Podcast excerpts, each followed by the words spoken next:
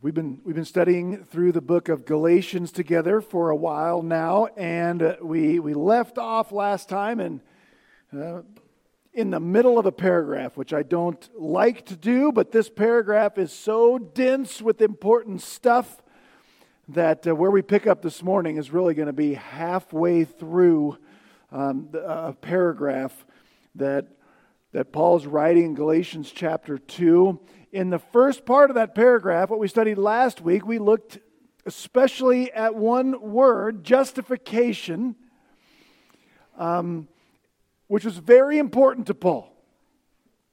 Paul contends that we must be justified before God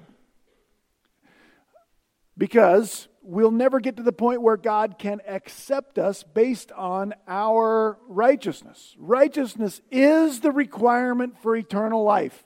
It is. The problem is, none of us are righteous. So we need God to justify us.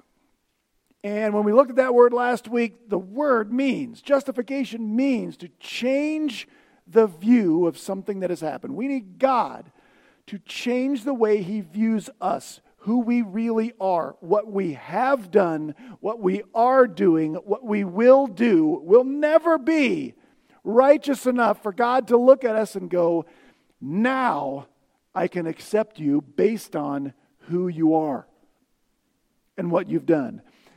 And the thing that justifies us is the cross of Jesus Christ, His blood, what we will celebrate in communion this morning. The power of the blood of Christ is it justifies us. It is so powerful that when we believe, when we accept the gift that God did for us at the cross, that, that our sin went on him, was fully punished by the, the full wrath of God, when we believe and trust on that, God takes Jesus' righteousness and sort of slathers it all over us, just covers us in it.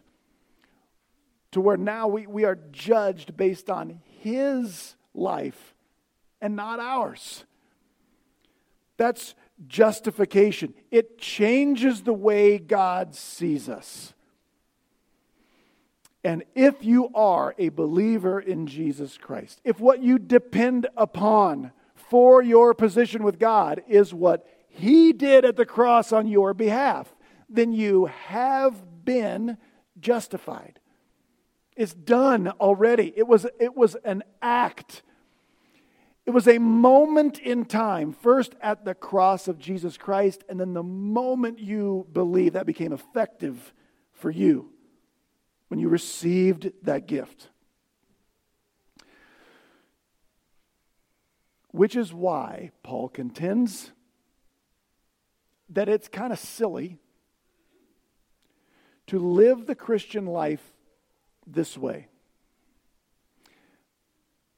By, by sort of scoring myself and how I'm doing based on God's behavioral commands, beating myself up when I fail, locking myself in spiritual time out when I blow it, convincing myself that there's no way God likes me today.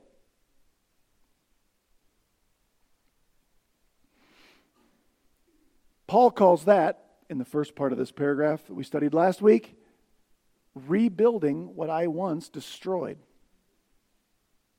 What Paul has destroyed is the idea that his behavior would ever get him to a point where God could say, Now, Paul, now I accept you based on what you do and don't do. Paul says, I destroyed that idea.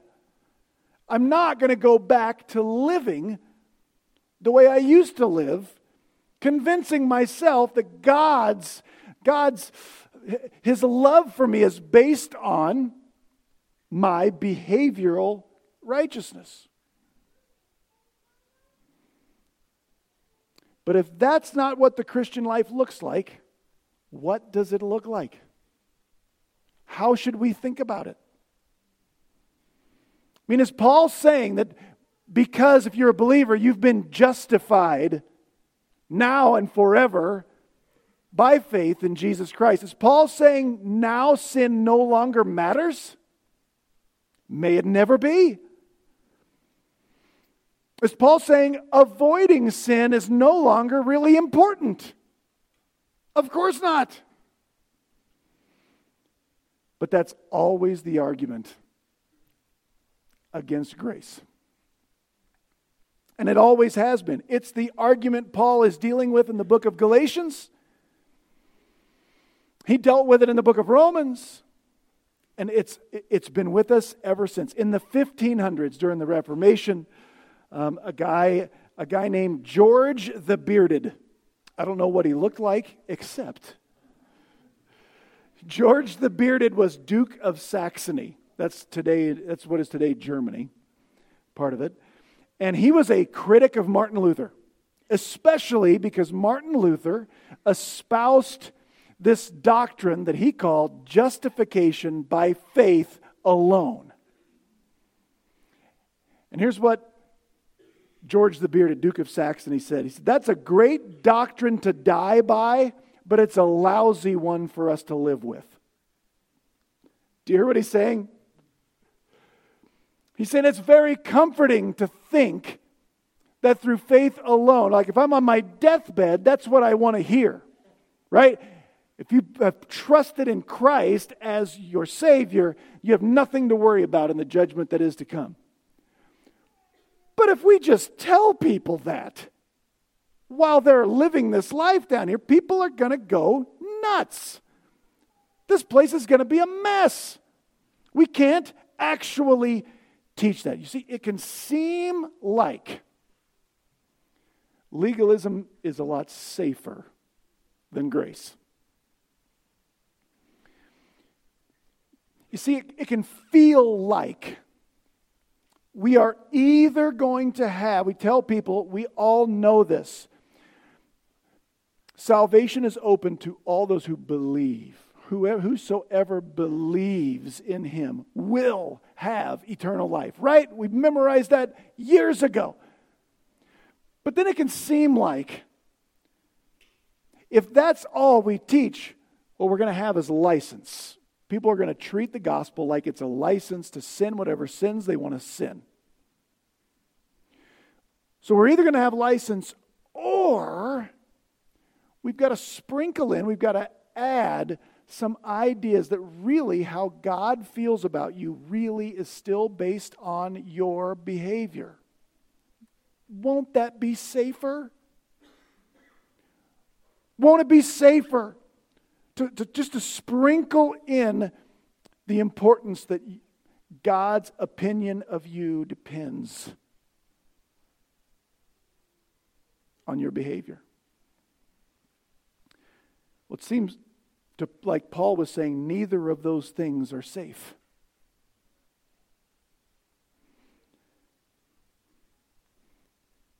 But sin still matters. The question is why? If you've trusted in Christ as your Savior, you've received that gift, and you are righteous in the eyes of God, does sin still matter? Yes. But why? Does sin still matter? Because how much of it you have will determine whether or not you go to heaven after you die? No. Does sin still matter? Because how much of it I have determines whether or not God loves me today? No. But sin still matters because I was created for a purpose. Do you know what that purpose is? I was created to glorify the one who created me. And sin still matters because the one who created me hates sin. Still. And sin still matters because it still damages and hurts and kills and sin still matters because it is a lousy Savior. And Make no mistake, in every sin we sin, we are asking something God hates to save us.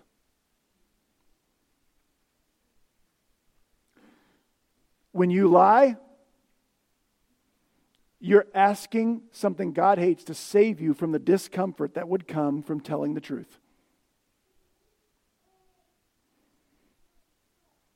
If I am bored, I might ask something sinful to save me from my life that's not very exciting.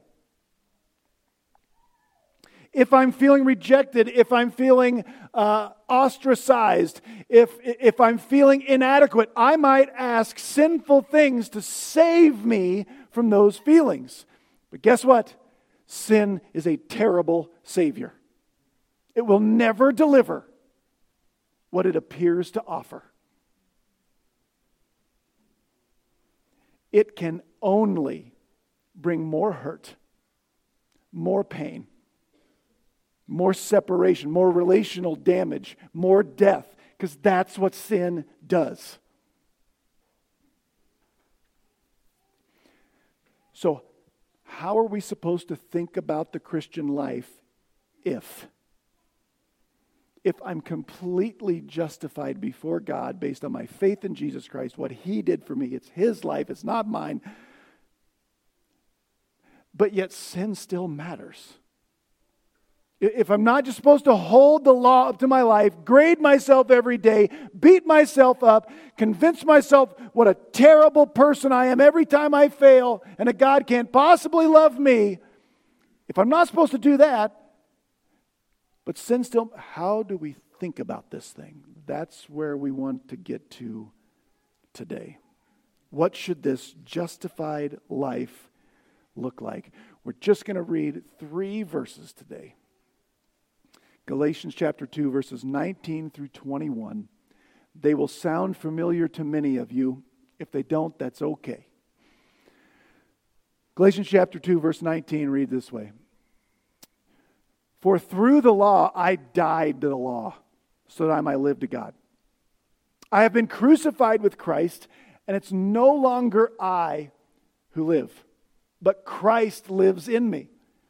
And the life which I now live in the flesh, I live by faith in the Son of God, who loved me and gave himself up for me. I do not nullify the grace of God, for if righteousness comes through the law, then Christ died needlessly. I want to start in verse 19. Uh, I'll show you that translation, and then I want to add this is the, the New Living Translation. I really think they capture well what Paul means when they render this verse this way For when I tried to keep the law, it condemned me, so I died to the law. I stopped trying to meet all of its requirements so that I might live for God.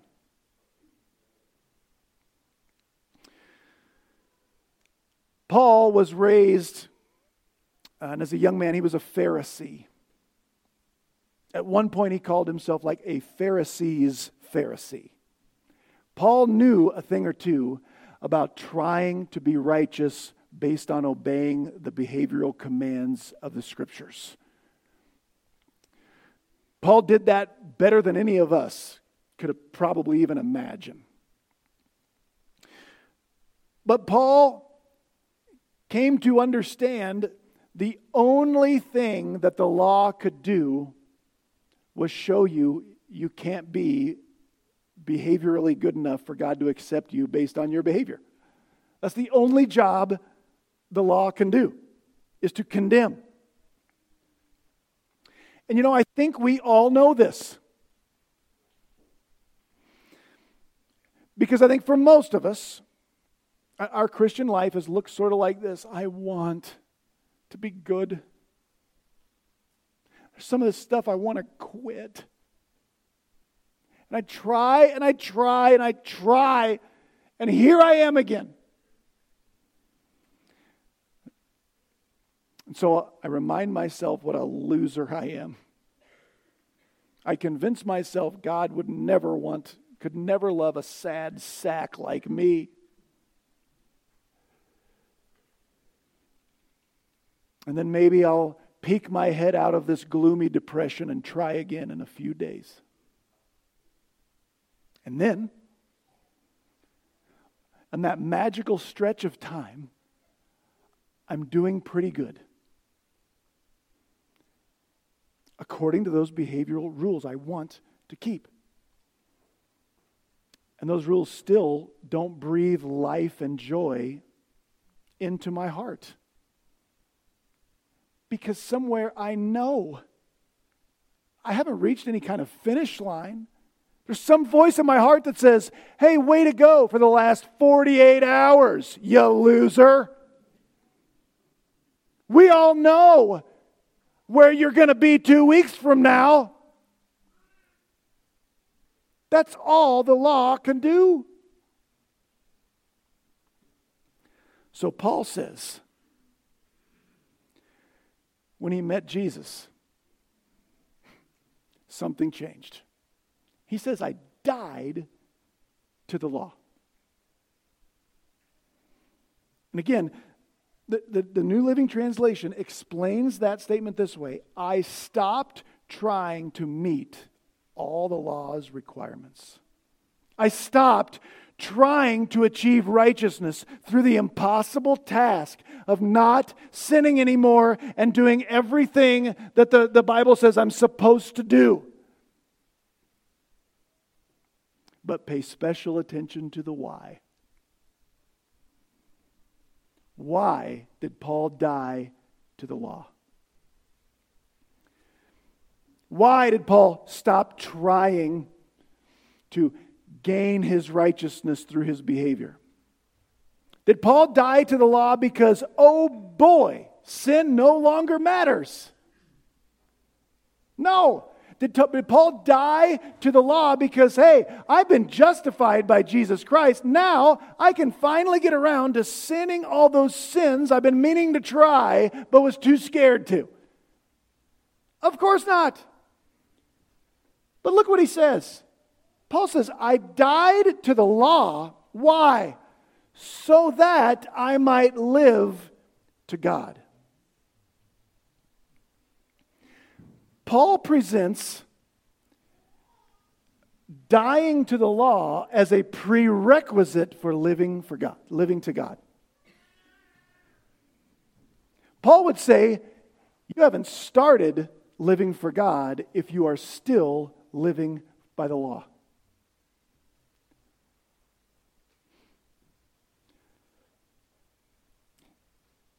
And many of us have spent decades believing living for the law is living for God. Because it can seem like that life I just described, where I keep the rules in front of me, I try so hard to be good. When I don't, when I fail, I condemn myself, I beat myself up.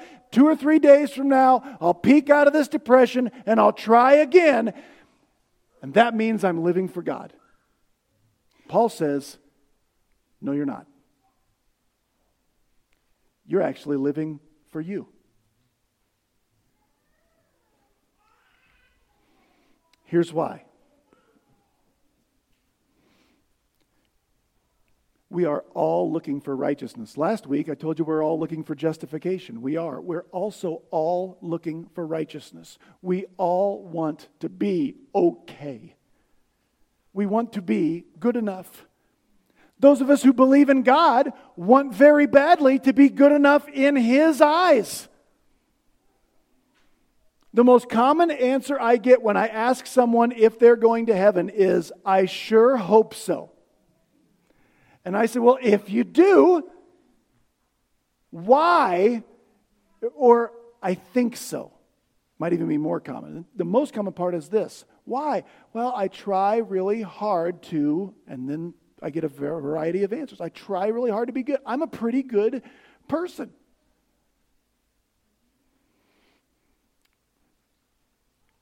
When Paul met Jesus Christ, he, he saw what goodness looks like. And Paul knew, I can never get there. I can never get there. But we all want to be good enough. We want God to look at us and say, You're doing good. I accept you now. We want that. And when we are convinced that the way I get God to accept me is through my behavioral improvement, all those things I do to try to be good aren't actually for God. They're a way for me to get what I want, which is righteousness. If I want God to accept me because I want to go to heaven when I die someday, who are all my good works for? Me.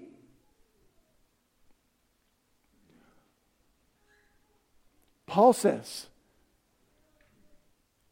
when I died to the law, when I stopped trying to get my righteousness in from this impossible task of being good enough that God would accept me, when I understood I've been justified by the blood of Jesus Christ, I bear his righteousness, something magical happened for Paul.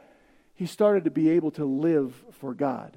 Do you know the gospel? I'm convinced the gospel of Jesus Christ is the only thing in the world that allows actual selflessness to happen. Because as long as I think, as long as I believe my good deeds and my good works get me somewhere, then, those, then I do all those things for me. But when I believe in Jesus Christ, I'm justified by his blood. When I bear the right, the white hot righteousness of Christ before God, all of a sudden now, if I do something good for you, it doesn't get me anywhere with God that I'm not already. So now I can just do something that's actually good for someone else because turns out God's going to accept me anyway. But, Pastor Matt, what about eternal rewards? Take just trust me on this one. Try to, to, to take on this lifestyle that Paul is talking about today, and the rewards will take care of themselves, kids.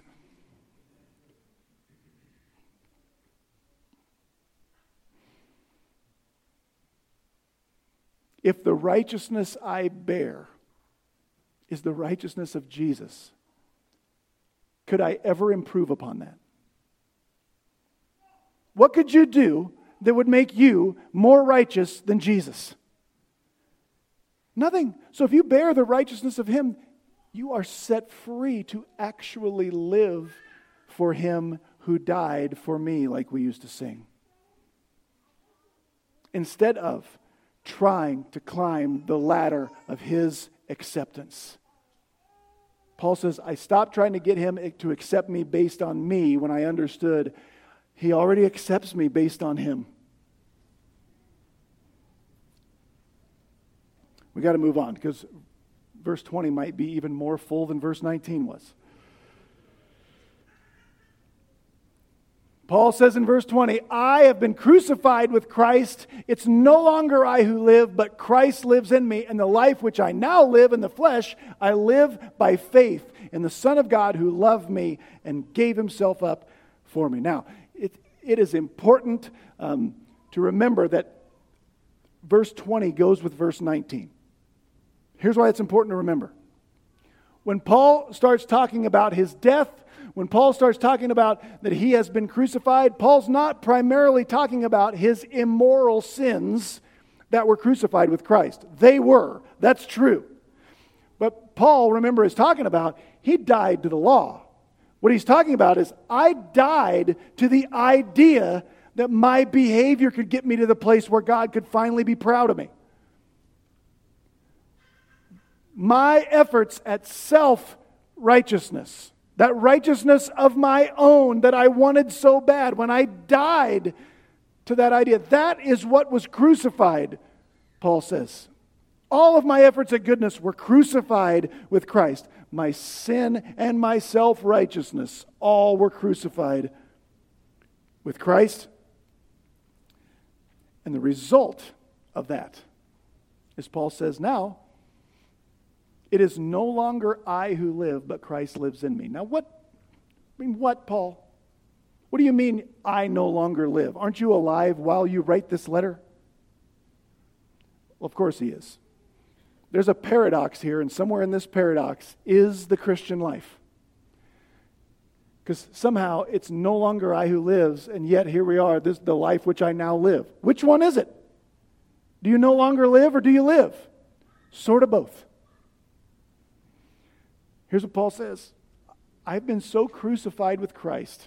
I so identify my righteousness with the gift I get from Him that now the life that shows to the judge of the universe isn't even my life anymore.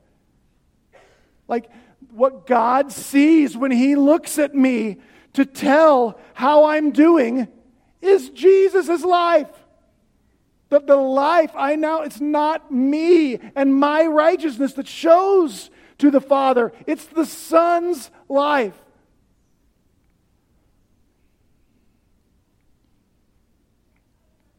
And the result of that, Jesus is not, he was not just the substitute for you one time 2,000 years ago on the cross. He's the substitute for you every single day.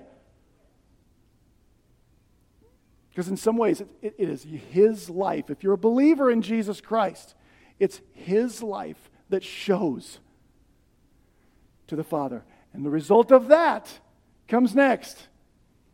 And so now the life which I now live in the flesh, I live by faith in the Son of God who loved me and gave himself up for me.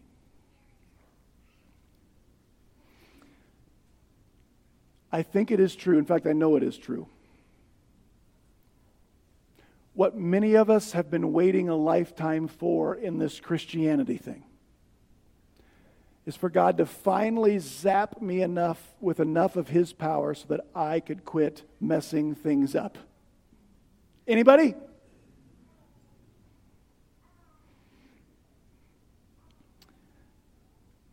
If you unpack that,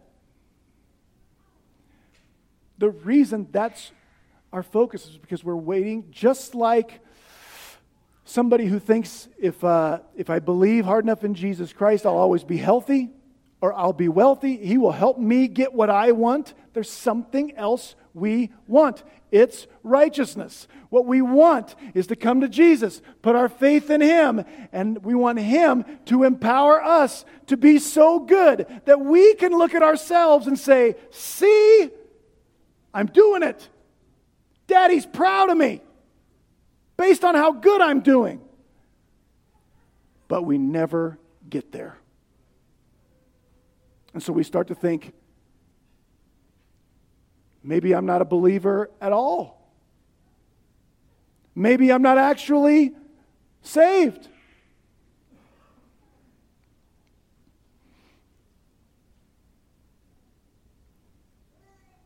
when I'm reminded what a loser I am. Because what I, I want a righteousness of my own, and we all do. Paul says, he's saying, he traded that struggle in for the cross of Christ. I now live by faith. The life I now live, I live by faith in the Son of God. Do you know what he's saying? Do you see what he's saying? Do you hear what he's saying? It's not, I believe hard enough and now I'm good. Like, we're going to talk about growth and quitting sin. Those are important things. But do you know how close you're ever going to get in this life to the holiness and the righteousness that God would require to be pleased with you based on your holiness and righteousness? Do you know how close you could get? I'll give you a hint. Not close. Not close. Paul says, I gave that up. I've been crucified with Christ. It's His life that's showing toward God. And so now, this life I live in the flesh. And when Paul says flesh, he's not talking about a sin nature, he's just talking about His body.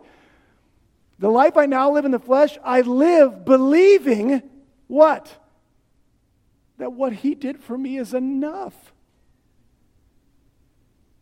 I, I live, I live by faith that even though I've blown it again, He still loves me.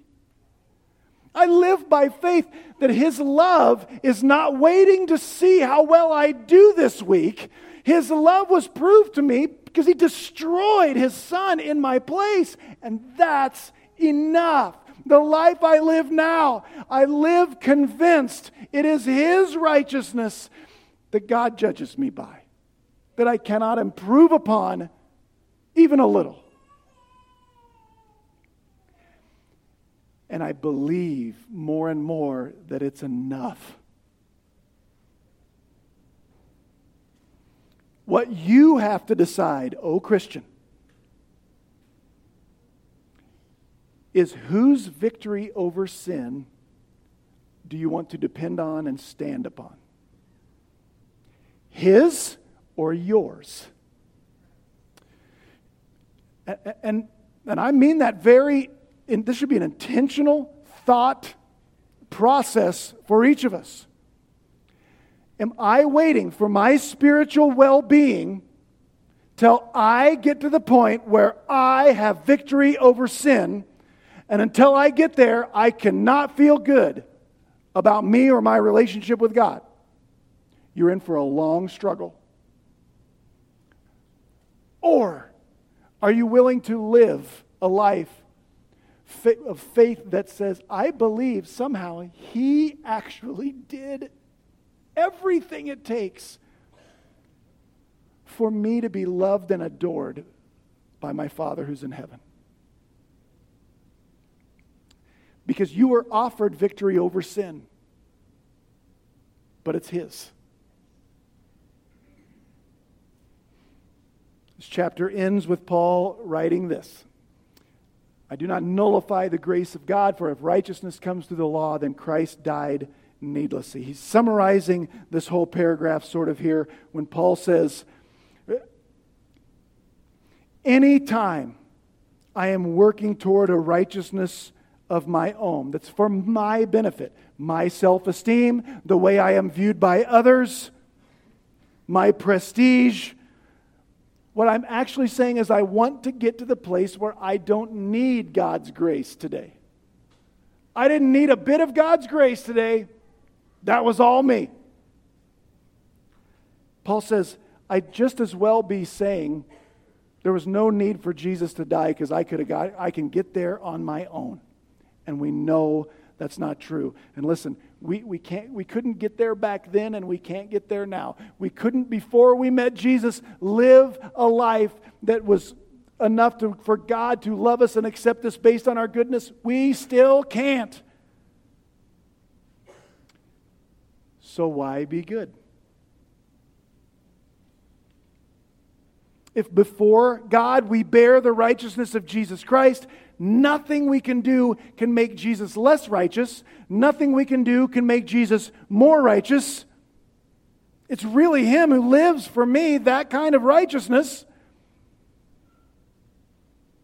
Why be good? First, because it's better than death and sin always brings death. Listen, there are a couple of consequences if you're a believer in Jesus Christ that sin no longer has. It cannot send you to hell forever anymore. Hallelujah. It, your sin cannot make God stop seeing Jesus when he looks at you. Hallelujah the rest of the consequences of sin are still open for business. And they're terrible.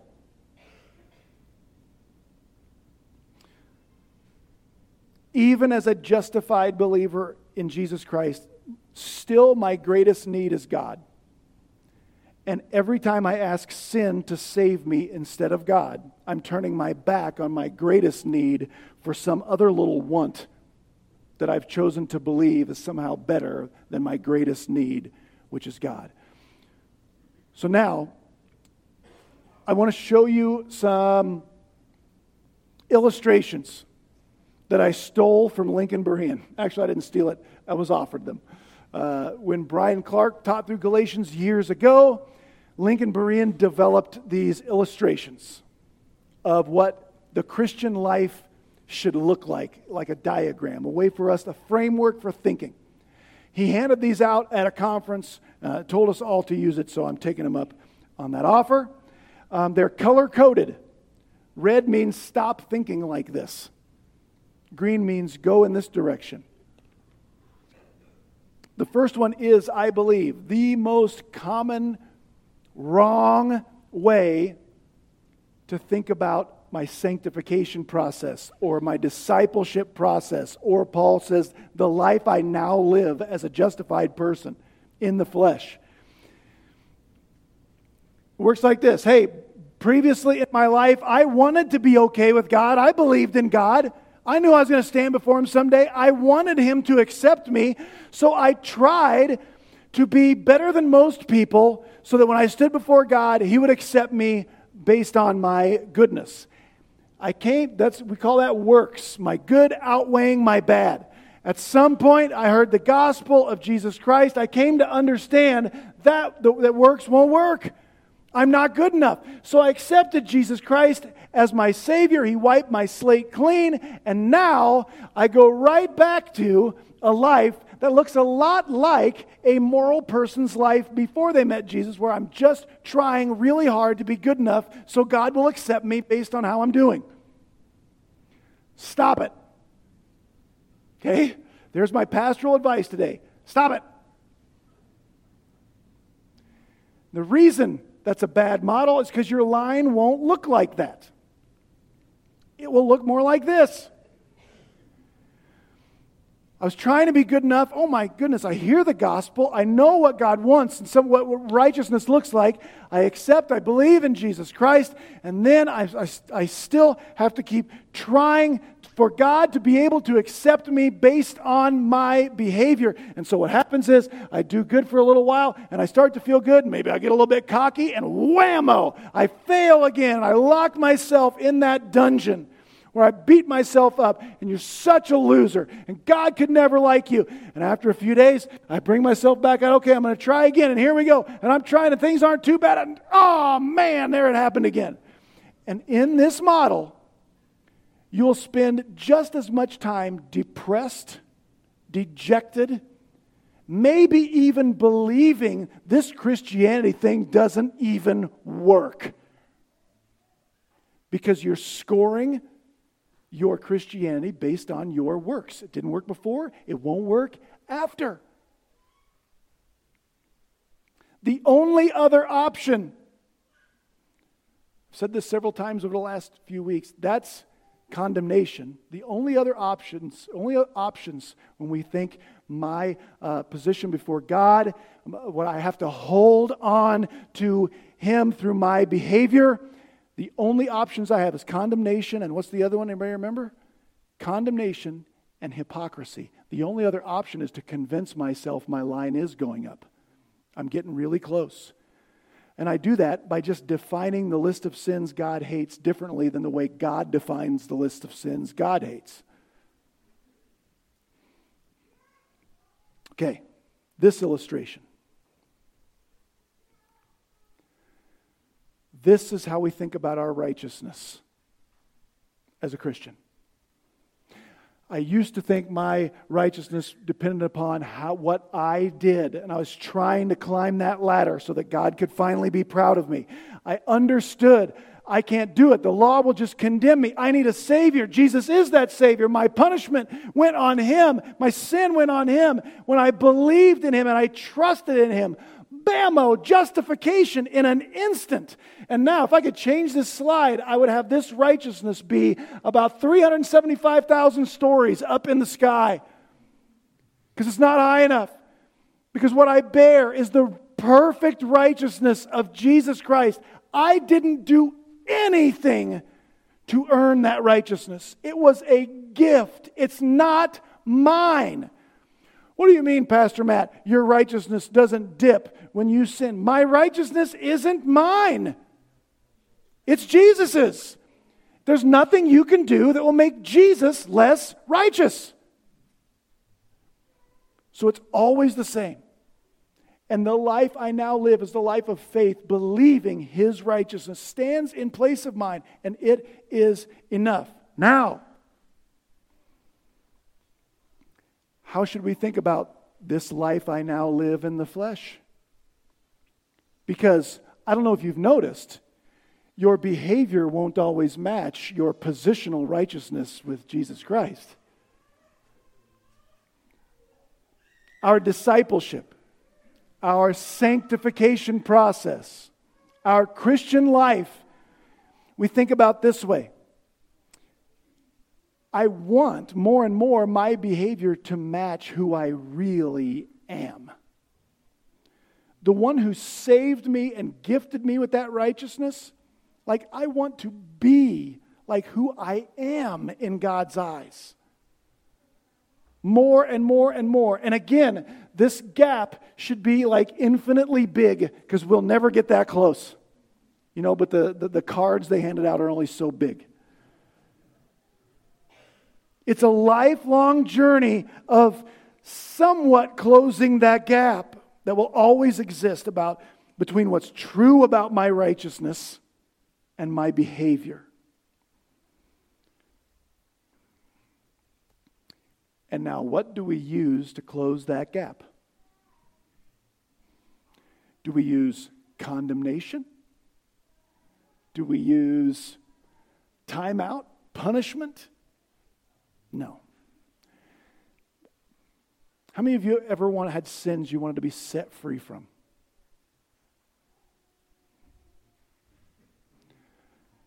What did Jesus tell you would set you free? The truth really is what sets us free. Here's how this works I use the truth to get set free from the stuff I've been in bondage to. The truth really is what sets me free. Here's how it works. Okay, I know I'm not good enough to, to be accepted by God based on my behavior. I accept Christ. I am righteous from forever and ever and ever. And then I decide I can believe what is true about the one who saved me and about what he said is best for me in His Word. And the more I believe the truth, it's like I get, the, I, I get quitting sins for free. Because when I get to know Him better and I believe that what He says is true, then when the next time I'm faced with certain temptation, there's something in me that starts to go, I know that's not good for me. Sometimes I will fail anyway, but gradually, more and more, I'll say, no, no, I am going to believe that what God said is actually better than that. Because I'm beginning to believe the truth that He wants what's best for me. He is not up there condemning, oh, you're going to fail anyway, so what's the use? You just well get it over with. No even when you fail, the righteousness you bear hasn't, hasn't faded. I believe the truth about my sin. I believe the truth about the, the path of wisdom that he laid out in this book is better. And the more I believe it, the more I'll actually do it.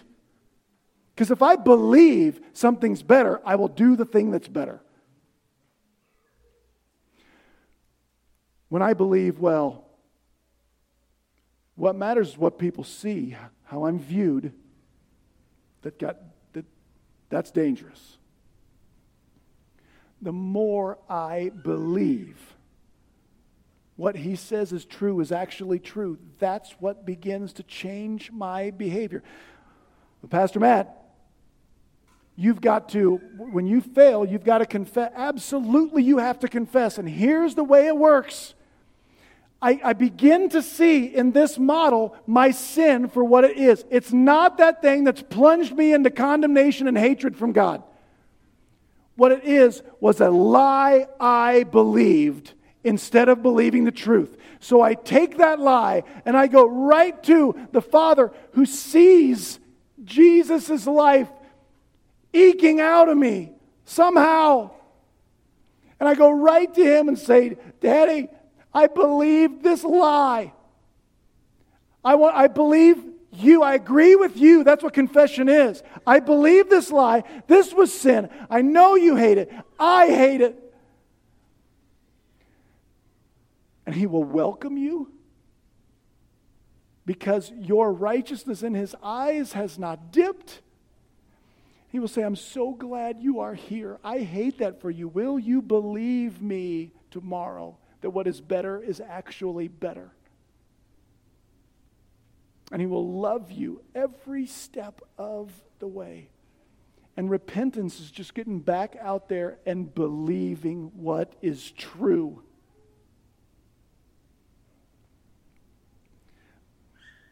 Believing that what he says is best and what he has done for you is enough to make your Father love you in spite of how we are doing in this day. The truth. You will know the truth. The truth will set you free. And when you pick up something that, would, that can put you in chains again, you just take those things right to Him. I believe the lie, Daddy. Can you help me? And He will say, Absolutely.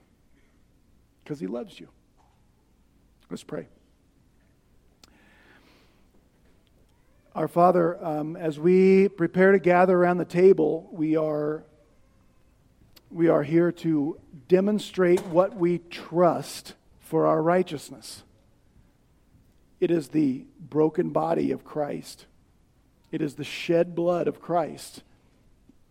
And our faith in that is what makes us righteous in your eyes. But Father,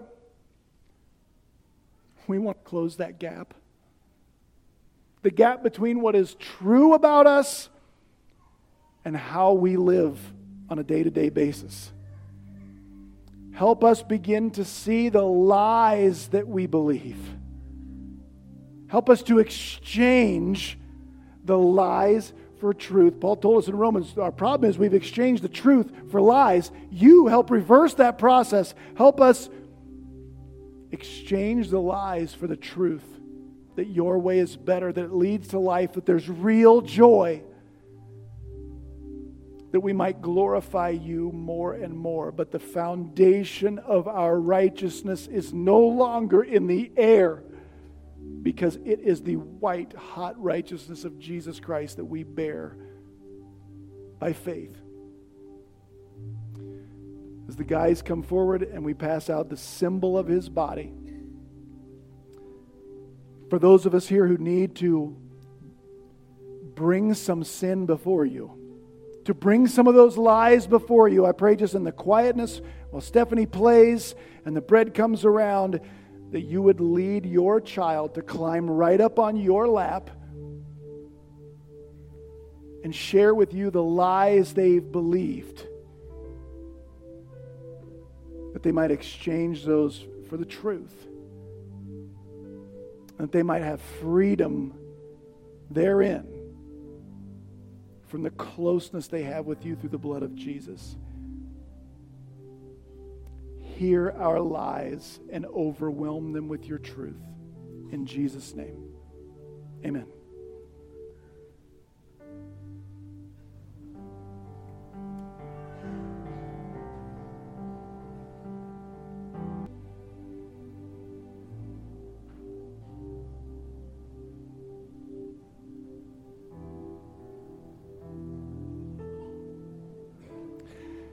When, Jesus walked that terrible road to the cross, the betrayal by his friends, the arrest, the beatings, the floggings, the mocking, the rejection by his people, the rejection by his father, the wrath of God you know why he did all that? For victory over sin for you. Now, do you know, oh Christian, that's what you're walking around in in this life you live in the flesh? You live, if you're a believer in Jesus Christ, you live every day in victory over sin. It just isn't always yours. It's always His. I know you hate it when you lose the battle. I know it hurts. It hurts you. It hurts others. It hurts your church. It hurts your friends. I know you hate it when you lose. But listen to me. He didn't. Why the life we now live, we live in faith that the one who died and gave himself up, up for us did enough for his victory over your sin. Do this in remembrance of him.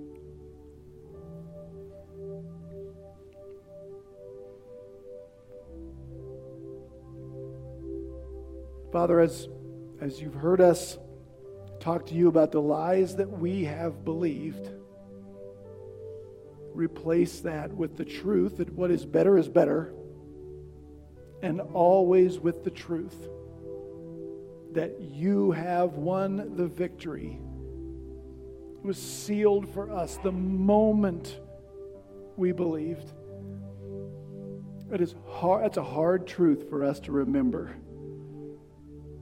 since we are so prone to believe lies. As the cup comes around, help us to remember and to celebrate what it represents the victory he won over my sin that I could never win. Amen.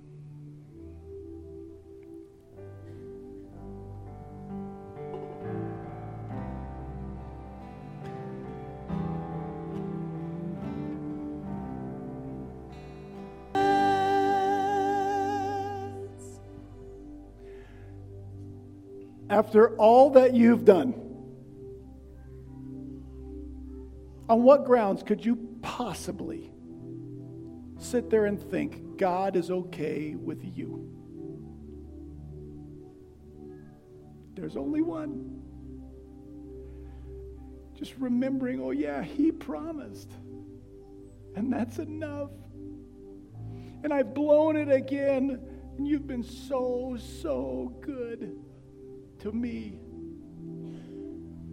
Because what I deserve is to be cast out from you, but you promised. And I choose to believe you will keep your promises. That all who call on your name and don't depend on anything else will be saved. Isn't it good? Let's remember him together.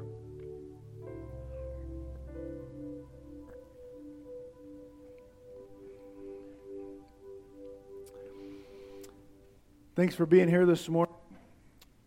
Go out there this week and believe what He says is best. And when you blow it, go talk to Him about the lie you believed. And remember, He's not done with you. Your race isn't over. And He'll love you, and so do I. See you next week.